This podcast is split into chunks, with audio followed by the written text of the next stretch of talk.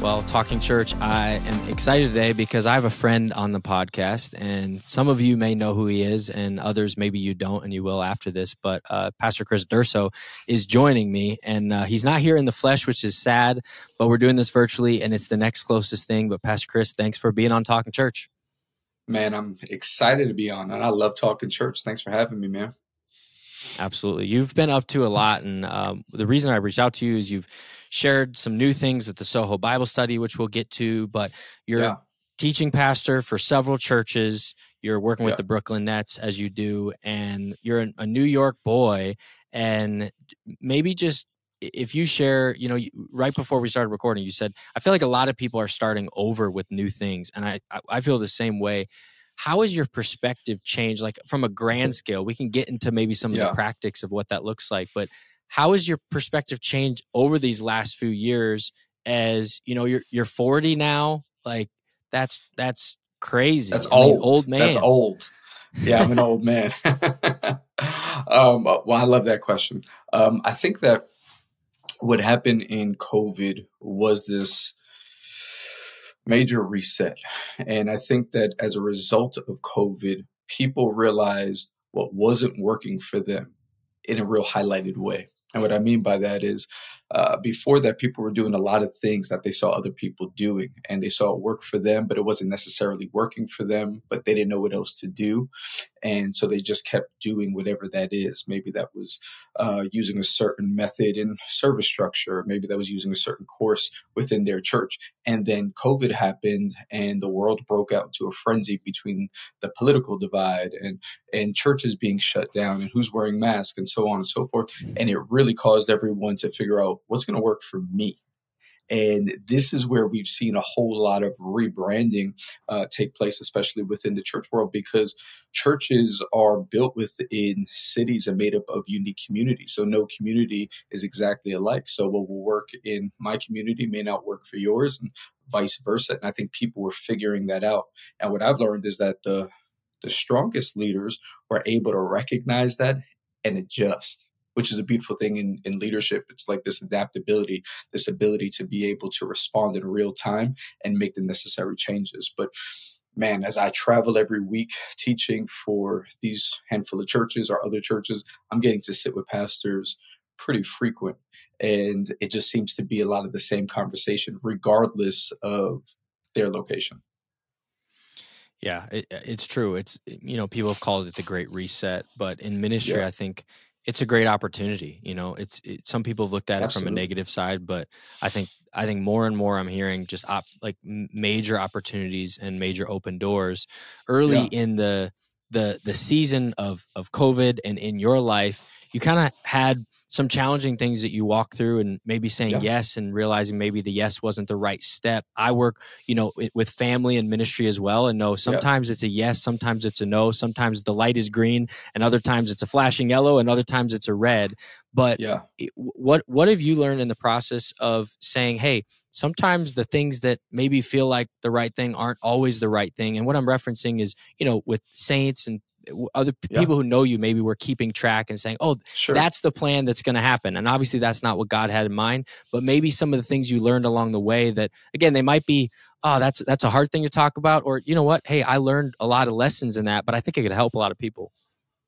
Yeah, I think that you know what's interesting in this conversation. You know, if you don't know who I am, I've been in ministry my entire adult life. I'm a pastor's kid, grew up in the church, that my parents started called Christ Tabernacle. I was their youth and young adult pastor. I oversaw a youth and young adult ministry called Misfit NYC. Then after that, um, my my father asked me to become his successor, so I became his executive pastor for five years, and then we transitioned in 2020, in January of 2020, which adds to it, by the way. And, right. Uh, January 2020, I'm leading it through January, um, June of 2022, where my my father said, "Hey, I wanna I wanna step back in," and we just had a difference of where he wanted to take it and where I wanted to take it, his leadership style versus my leadership style. And the truth is, transition is not easy. And I think anyone that says otherwise probably has never walked through it. Do I think it's possible? Absolutely. I think the Bible is is written in such a way where it's supposed to go generation to generation. Um, however, I think as you as you work and walk through transition, and if you have moments where it doesn't succeed, like mine was unsuccessful, that that's obvious. And I have no problem saying that. I think the best thing to do is to bow out so that you can continue on. And I just think, I think great leaders, I've learned this from the great leaders that I know, they're willing to admit when something isn't working out so that they could move on. And there's nothing wrong with that, right? There's, there's not losses, there's lessons. And for me, it was a great lesson. And we're just continuing to do what we do love our city, reach people, lead people, help them understand the goodness of Jesus.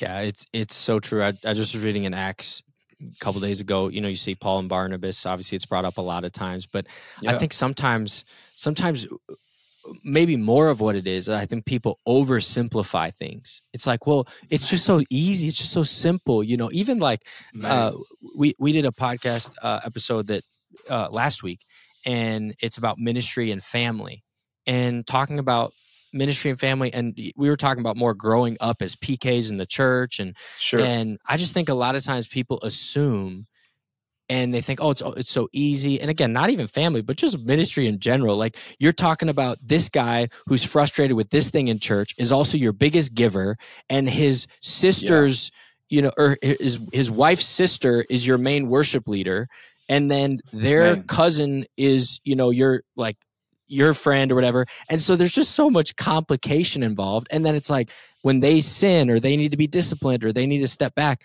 like ministry is so complicated that I think anyone yeah. who tries to say this is a shoe in or this is exactly what needs to happen from the outside looking in, it's just kind of yeah. an unfair thing. And I think we just have to humble ourselves and say it's all God's plan, anyways, right?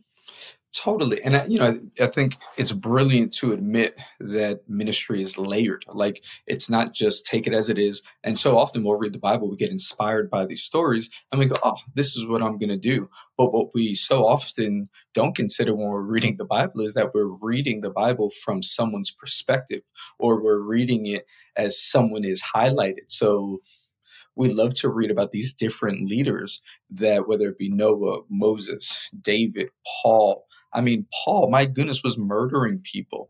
I, I, think that other people that were there would have found that really problematic. But we talk about Paul like he's this incredible man of God. My goodness, he wrote almost, you know, half of our New Testament, so on and so forth. But there are other people there that go, ah, I don't really view the story that way. And I think admitting that is is really helpful. So um, you know, early on when my dad first came to me and my brothers, right? I'm a PK. I have two older brothers in ministry, and it was in 2011. We, he, no, it was in 2012. Excuse me, but he told us that in 2011, God had told him that it was time to transition, and we were then having this conversation. He goes, "Hey, I'm gonna, I'm gonna give it to my older brother," and then from there, that was the plan. And then a few a few years later, that didn't work out.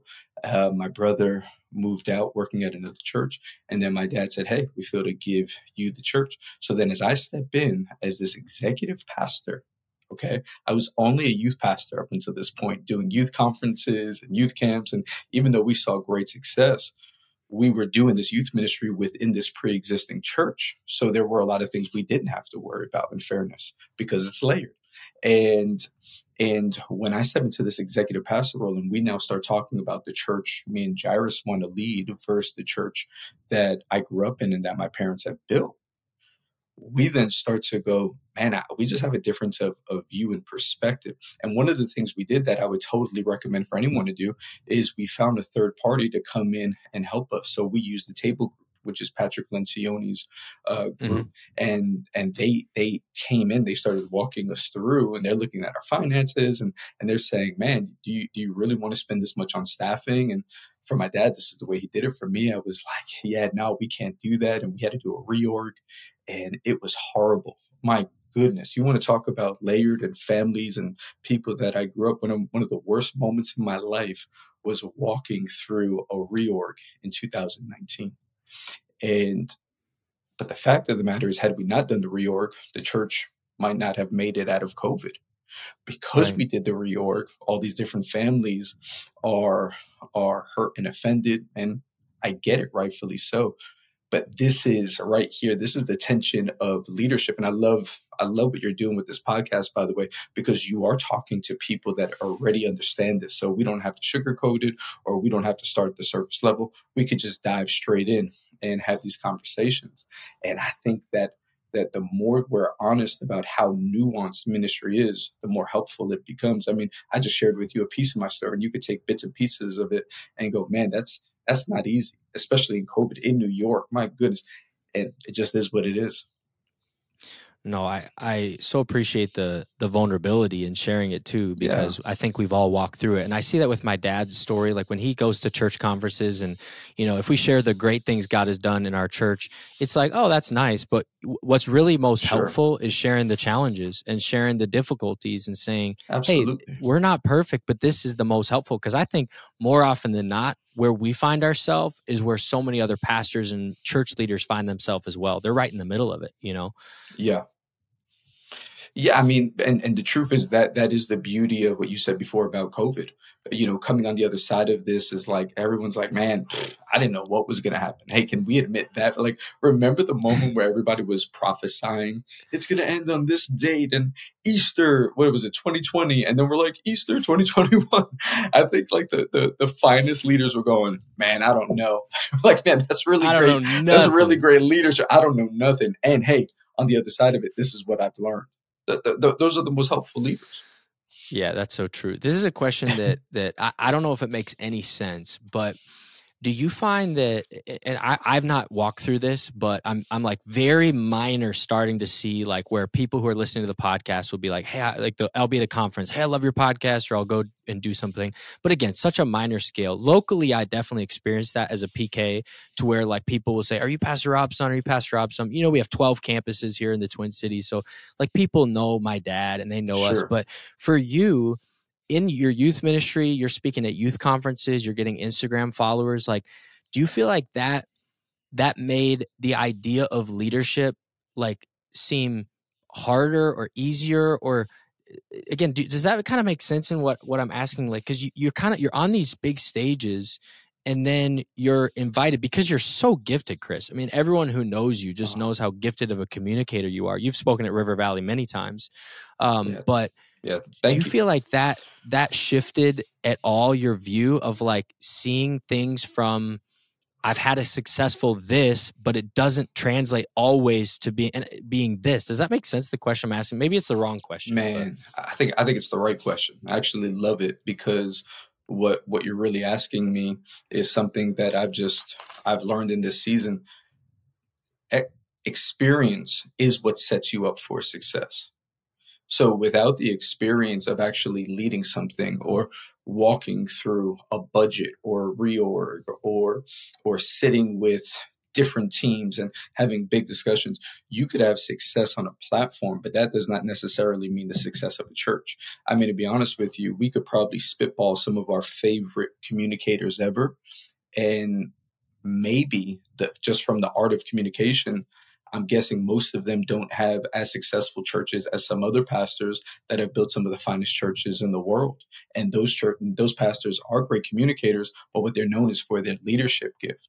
And the leadership typically comes from experience. So yeah, I, I think absolutely. I mean, my world was a little bit different because, you know, at 23, I'm leading a youth and young adult ministry and it blows up pretty quick. And then I started traveling and I didn't even know pastors traveled. I didn't I didn't come from that world. We didn't have conferences. We didn't know people did that. So when I started traveling, my world was just opened. Now here's what was happening for me. Me and Jairus are traveling the world in our 20s and 30s and we're seeing how many great churches there are like a River Valley. My goodness. Every time I came to River Valley, I am chewing the ear off of my host asking how did you do this how, how did you get this what were your what were your thoughts behind that? Because an incredible church like yours is is the kind of thing that I would want to build. And being able to sermonize or communicate or exhort is a completely different thing. I think it's something we need, and I think it's something we could all have in our toolbox. But I think that so often, if if you're not thinking that way, you'll think that your your gift will just carry you through. Your gift makes room for you, but it doesn't build the room.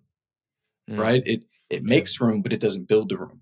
And really the some of the greatest leaders in the world know hey you might you might emphasize too much on the talent thing and that's good but you want sustainability man you gotta you gotta drill down to the nitty gritty of leadership yeah that's so good chris uh, switching gears to another one of your roles that you do working with the brooklyn nets how yeah. have you seen maybe maybe take us in a little bit of what does that look like i think sometimes people glamorize you know it's like oh man you're working with the nba team that's cool that's awesome yeah. what does that look like practically for you and how you minister to those guys and um, what what does the chaplain of the brooklyn nets look like and do yeah, so the beauty of my setup, so what I've learned um, ever since becoming a chaplain is that every organization uh, treats their chaplains different. And for me, uh, there's another pastor named Wayne Francis, who's a great friend. Yep. Uh, he's out in New York as well. Uh, we do this together. And so if there are, there are 40 home games, he has 20, I have 20. And right now we're in a series on Proverbs. So every game that we're home, we take a different chapter and we just break it down with those players. Now, what it looks like is getting to Brooklyn uh, in hour before chapel, which chapel happens 60 minutes before the game, and being available being available for the spiritual needs of the team. So if it's just prayer, we're going to pray. When we have chapel, uh, we have to end on that 15 minute mark, sometimes 12 minutes. Some because the, the room that we use is the same room where they do press conferences uh, pre and post game. So sometimes that gets pushed around. However, the beautiful thing for us at the Nets is that uh, the players, especially um, the star players have really asked for chapel. So this thing doesn't really get touched or pushed around. And and the beauty is we get to pray. We get to invite the Holy Spirit into our hearts, into our minds. We get to talk about the word. And it's just being available for them. Um, before I took the position, I just asked a few friends that had been in spaces like this before. And the number one thing they all said to me was, man, just be present and don't take anything from anyone. And I thought that was really good advice mm-hmm. because here are, are men, young men, by the way, really young men who have had the world now thrown at them. And they are so used to people asking them for things. And for me, if I'm just going to be a pastor in their life, what a privilege and honor that is. So all I want to do is be able to be accessible for them as much or as little as they may, may need or want. Because when they need something they ask. And they want they want prayer and they want to just talk about all the things that we would talk about the the normal things of leading a home and taking care of your body and your health. And these are the things we're praying about talking about constantly yeah, you mentioned prayer a, a, few times, and I think what's so amazing is no matter how famous or how wealthy or how much influence you have, people always need prayer. They always need it, and so anyone who is is thinking about man, what would I do if I was in in a proximity to pastoring a celebrity or an athlete or whatever it is? And we have the privilege to do that for some people here at River Valley.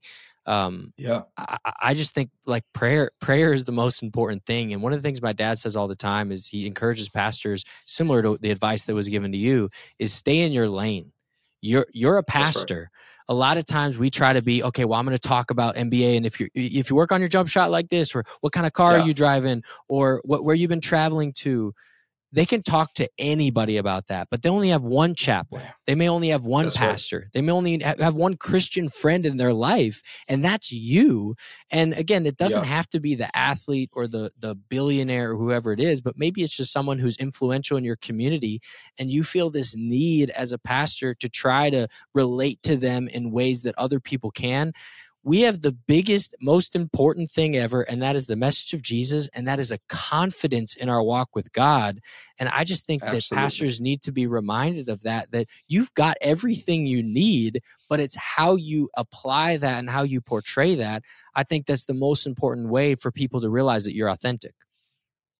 Yeah, you're you're hitting the nail on the head, bro. I mean, because the, the the fact of the matter is, is all they want from me is what a pastor can offer Right. Anytime I move outside of that boundary, I'm crossing a line.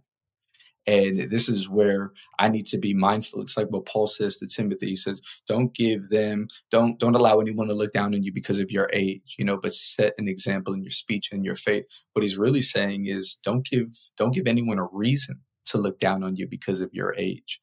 And let's now substitute age and say leader, pastor. Don't allow anyone to look down to you as a leader. So why don't you guard your heart? Why don't you guard your faith? Why don't you guard your speech? And this is why I have to be mindful as I'm around these young guys who are athletes. Athletes are competitive. So, right, their way of showing love is they might throw a jab or they might laugh or they want to talk about other things. And I just have to be mindful of that. Like, man, be human, be normal, but let's not joke with them like you would joke with your peers or one of your close friends because you're not there for that. This isn't that. And I think great leadership is always understanding the room that you're in and why you're there. And if you get too comfortable, it, it will destroy perception. If it destroys perception, then trust is gone. And for me, I'm like, what an honor. I get to pastor the Brooklyn Nets. I mean, my goodness, we have all stars on this team, and it's a big deal in the city I'm in. And for me, who am I that I would get to do this? So I'm always reminding myself of that as I'm sitting with these guys. Has being with guys that are cultural celebrities, people who are well known in this in the community, well known in our in our world, has that changed your perspective at all of as a well known pastor of how people react to you and look up to you? You know, having you know tens of thousands, hundred thousand followers, people speaking at these churches that you're a teaching pastor at. Do you feel like, in some ways, you're kind of around like eh, eh, like these celebrities? We had an episode a couple months back of like celebrity pastors. Is that real? Is that not? But there there is something about having recognition for your gifts. But do you feel like that's shaped you or changed you, having been this time as the chaplain for the Nets? You know, I thank God early on in my 20s, I got to experience um, being around some pretty high profile people. And I was more in the position as the fly on the wall. I wasn't necessarily the person they were coming to, but I was in the room. And what I've witnessed and what I've learned um, from pastors that were pastoring, you know, these high profile people is that if you're just there loving on them, you'll get to you'll get to start hearing their story.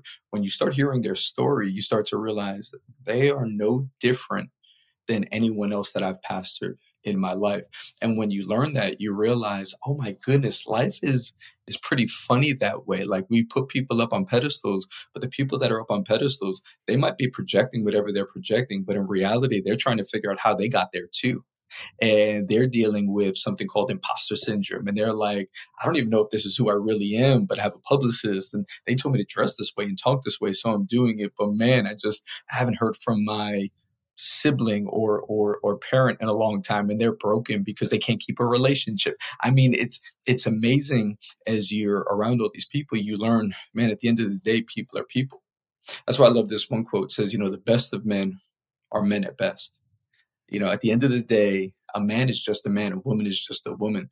And being that, um, you know, I'm at this stage of ministry in my life that I get to serve and, and love on high profile people, I thank God for all my years of experience because it's allowed me to understand, man, at the end of the day, we're all just people. I mean, listen, the, the people that I would have been awkward around honestly would have been some of the pastors that I looked up to.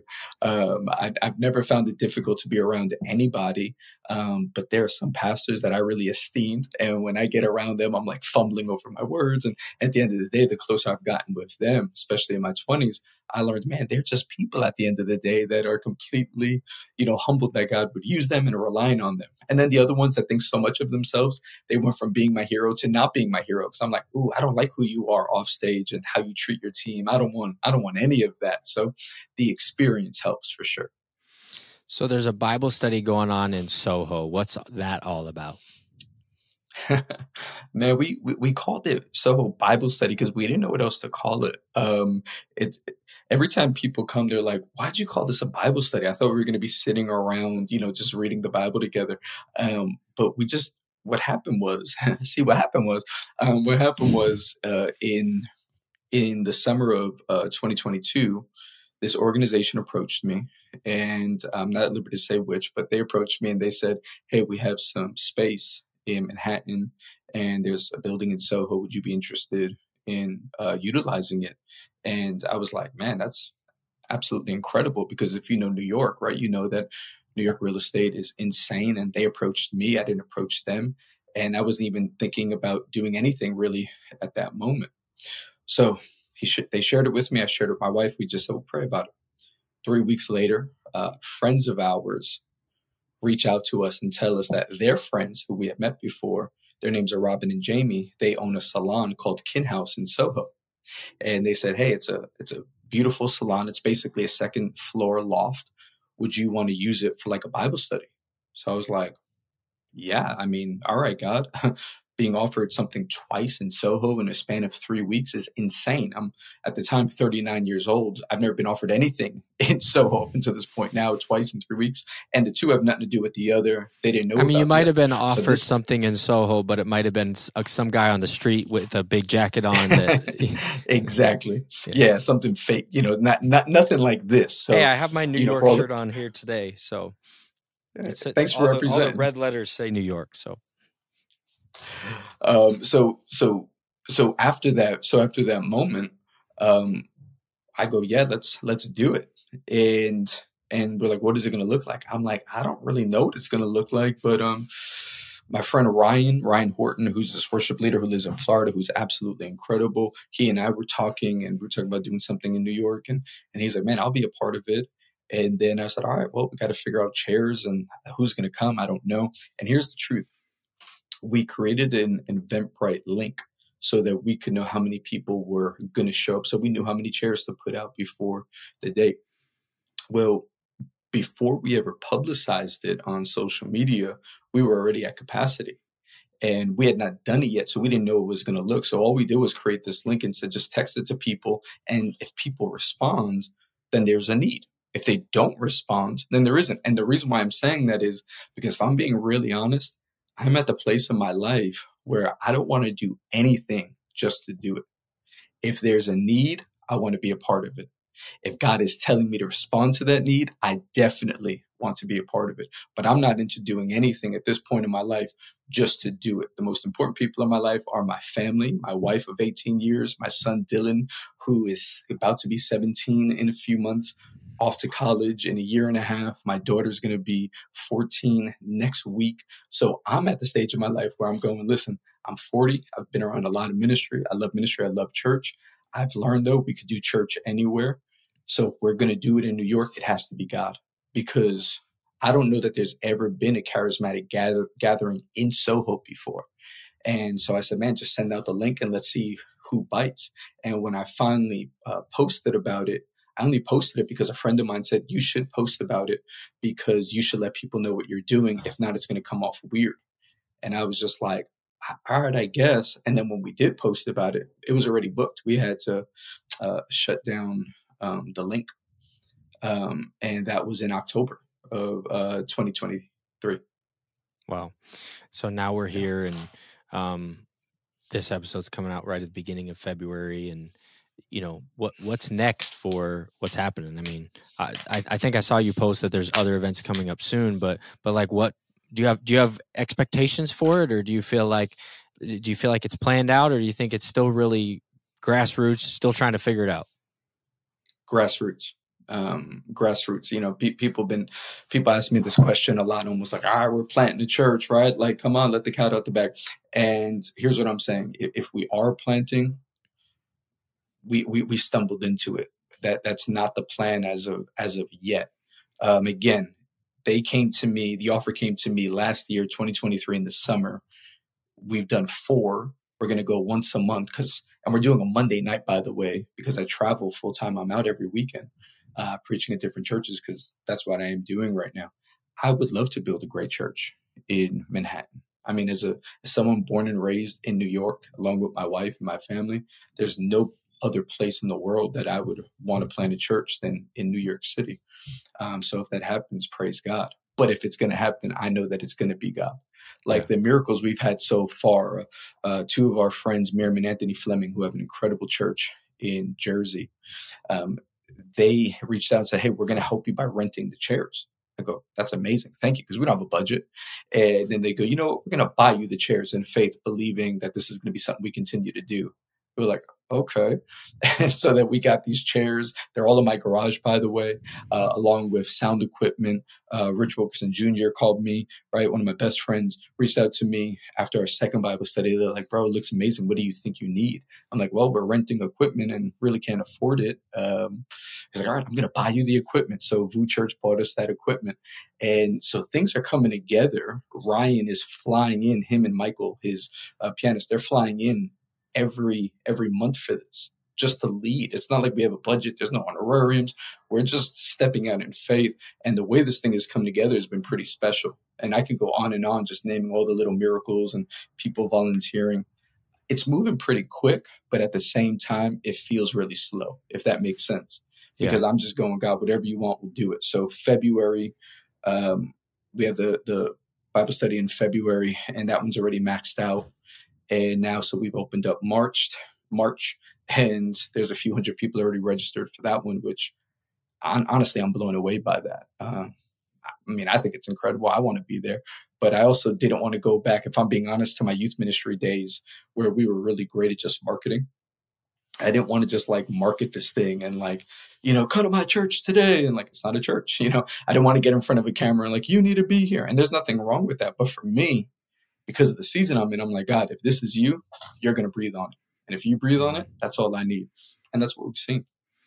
Yeah, it, it, it's awesome to hear. And, and I mean, you know this to be true, but just to put an exclamation point on it, I mean, yeah, it got started in October of 2023, but I mean, it got started back when you were 23 and you were doing youth ministry mm-hmm. and you're building on it. And I think it's an encouragement to anyone that some people uh, their their assignment is to continue and build what others have built and other people their assignment is to go start taking new ground in areas but there's room for both. You see it with james and paul. I mean i, I think yeah, i just right. think it's so it's so true of what you're seeing is it's the it's the fruit of your ministry but it's also the need of a city.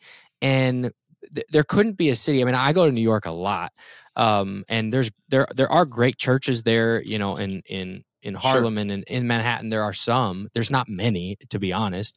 Um, but it's a city that needs an amazing church. It needs a, a, a spirit filled church. It yeah. needs a Bible believing church. And I just think that that you know you've lived it, and I I hope that that whether it just stays a Bible study that grows and it disciples people, or it does turn into a full fledged church, like you're the man to do it. But it's not because of how mm. good you are, it's because of how God's positioned you. And I'm just, I'm excited for you, really am, because who knows? Yeah, but, thank you, but man. I was talking with Alex Seeley. Uh, she was on the podcast last year when she was speaking for us. And um, we were talking about the Belonging Co. And it started in a similar way. They did Tuesday nights because most of the musicians were touring on the weekends and then they'd get back on Monday and they would do Tuesday night Bible study. And she said they just had so many people coming where finally people said, You need to start a church. And obviously, look at what has happened with Belonging Co. And everyone's different and everyone's story is different. But I'm just praying that the spirit of God would would be on it, just like you're saying. And again, like like I said, I I, I text you and or DM'd you and just said, yo, we got to talk about this because I see you posting about it and get on the podcast. Yeah. And I selfishly just wanted to catch up with you as well. But uh, any any last uh, last thoughts, things that you say? Ah, I want I want to I want to share this with the with those who are listening.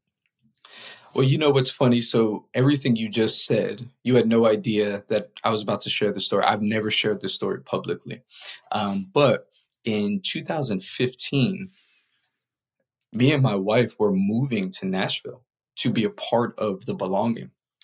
And Henry and Alex Seeley are two of our best friends in the world. We love them dearly. And we were moving to be there. And in fact, I was in their house. Uh, my kids were there. My wife was there. We were there looking, you know, just around Nash and Franklin. And I got the call saying, Hey, would you um, not move to Nashville? Would you come home and be a part of the transition? And when I think, obviously, it all worked out the way that it worked out. But when I think of where we're starting right now, we're doing a Monday night only because it's the only night that works for me with my travel and the salon, by the way. People are like, You're so creative. You're doing a Monday night. I'm like, Man, you're giving me a lot of credit because it's just the only night that works it's for logistics. the salon and us. It's logistics. That's that's all it is. But when I think of Henry and Alex and the brilliant leaders they are, uh, there are a lot of incredible churches in this country. The belonging is the one that I resonate probably the most. And it's probably because of how endeared I am to Henry and Alex and the proximity I get in our relationship.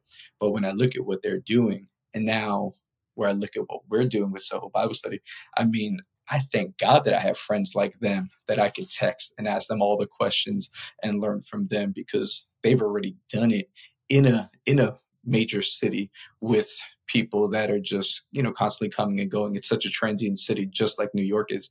And when I think about how all that played out and worked out, I go, God, you're so good. I mean, even thinking about what you just said before, you're building on what was already. So if I was building on what I started when I was 23 years old, which was very kind of you, by the way, think about if I'm learning from the Seeleys and we're now spitballing ideas because we're friends, I'm now building and taking what they've done and I'm trying to just apply it here. And that's, by the way, that's how the kingdom of God is supposed to work. I think that so often leaders want to have these conversations and talk in such a way and say, let me tell you the idea I came up with. I think, man, we're so beyond all that. Let's start quoting the leaders that we're learning from and let's start sharing about who's impacted us, whether they're old, older than us appear to us or younger than us because honestly that's how the kingdom of god works right we're, we're disciples which means we are teachers and we are students that's the word picture a disciple is a student teacher you're learning and you're teaching you're teaching what you learned and you're going back and forth and so for me i only say all that to say when you said alex's name it, it encouraged me because she's an absolute brilliant leader and a gift of a preacher and when i look at what we're doing for us, there's nobody better to be connected to that will be more helpful to us in this season. So that's pretty awesome. cool. Well, it just jumped in my mind, and obviously for a reason. Uh, Pastor Chris, yeah. you're you're a blessing to so many. I appreciate you giving us some time and sharing with us. Oh, thank you. Uh, I hope to see you out sometime in New York soon, or have you sometime in Minnesota. And uh, just appreciate your friendship over the years and your encouragement to uh, Connor and me, and just uh, a fa- family and ministry as we go uh, to places that maybe we haven't gone before. We're in your corner, and uh, we just love you and can't wait to see all that's up ahead. Man, thank you. I love you. Please send my love to your whole family. But thank you again for doing this. I, I said that to you earlier, but I just I want to say it publicly. Thank you for this podcast because it's the kind of space that we as pastors and leaders need to have the room to have these kind of conversations. So thank you for doing what you're doing and I can't it. wait to see you next.